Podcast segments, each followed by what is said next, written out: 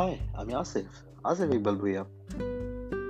আমি কাজ করি ডিজিটাল মার্কেটিং ই কমার্স এক কথায় মার্কেটিং টেকনোলজি নিয়ে। এই ইন্ডাস্ট্রিতে কাজ করছি প্রায় দশ বছর। আর আমার এই পডকাস্টে আমি শেয়ার করব আমার কাজের জার্নি আমার লাইফ জার্নি জার্মানিতে আমি একজন বাংলাদেশি জার্মান প্রবাসী।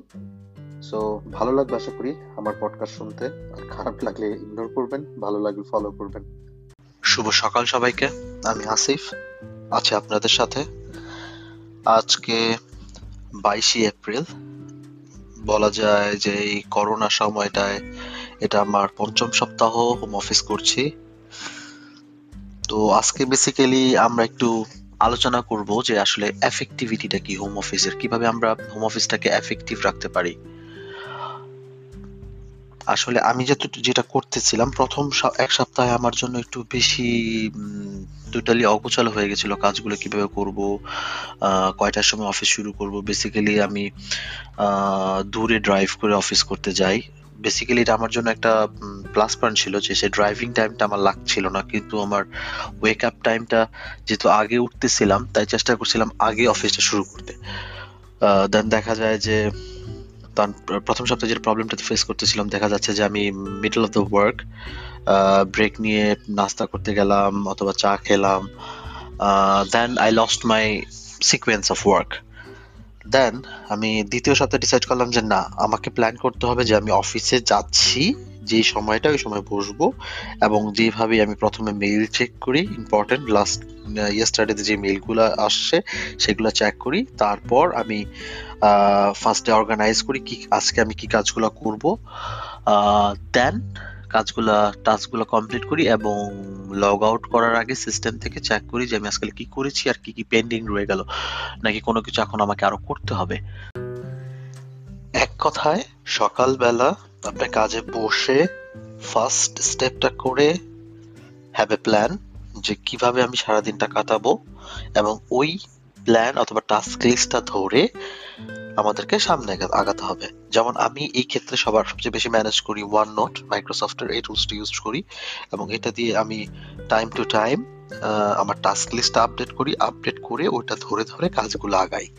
এটা হচ্ছে আমার ফার্স্ট টিপস দেন আর কমিউনিকেশন টুলস আমার কোম্পানি আমাকে প্রোভাইড করেছে মাইক্রোসফটের টিম এই হয়তো বা এই সফটওয়্যারটা বা অ্যাপসটার কথা অনেকেই এখন জানে, যেটার মাধ্যমে আমরা টোটালি টিম ওয়ার্কটা কমপ্লিট করি।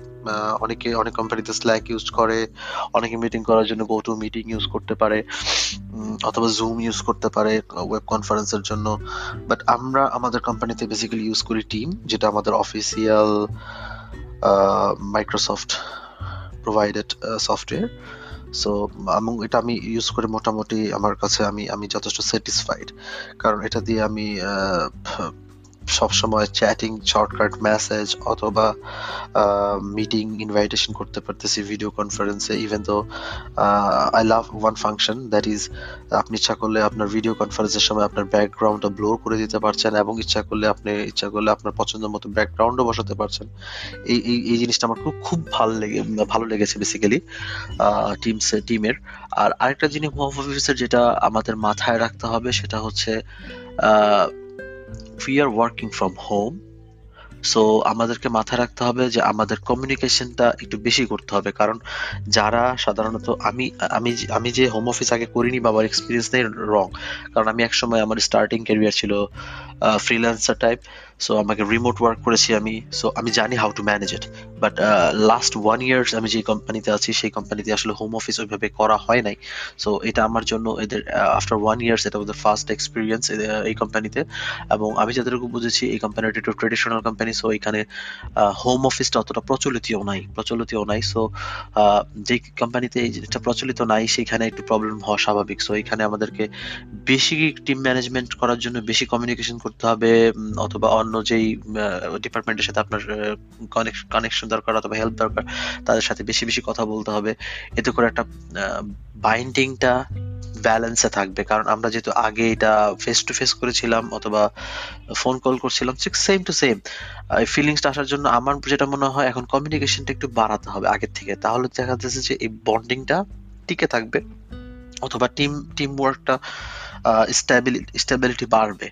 এটা হচ্ছে আরেকটা টিপস আর দ্বিতীয়ত মেইন জিনিস হচ্ছে অবশ্যই এই জামানায় এসে সবাইকে অবশ্যই টেকনোলজি সম্বন্ধে জানতে হবে টেকনোলজি সম্বন্ধে বুঝতে হবে, এগুলো প্রপারলি ইউজ করতে হবে। আর ডকুমেন্টেশন করাটা কাজের এটা খুবই ভালো একটা দিক।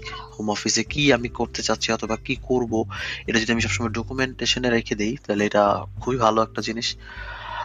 আমি আসলে আজকে আর পডকাস্টটা বড় করতে চাচ্ছি না, এটা ছিল আজকে আমার কিছু অভিজ্ঞতা শেয়ার করা হলো আপনাদের সাথে যে হোম অফিসে কি কি জিনিস মাথায় রাখা উচিত আর কি, কীভাবে কীভাবে আগানো উচিত, কি কি জিনিস মাথায় রাখলে হোম অফিসটা বেশি এফেক্টিভ হবে, কার্যকরী হবে। So enjoy your home office spend time with your family সবাই ভালো থাকবেন। ধন্যবাদ।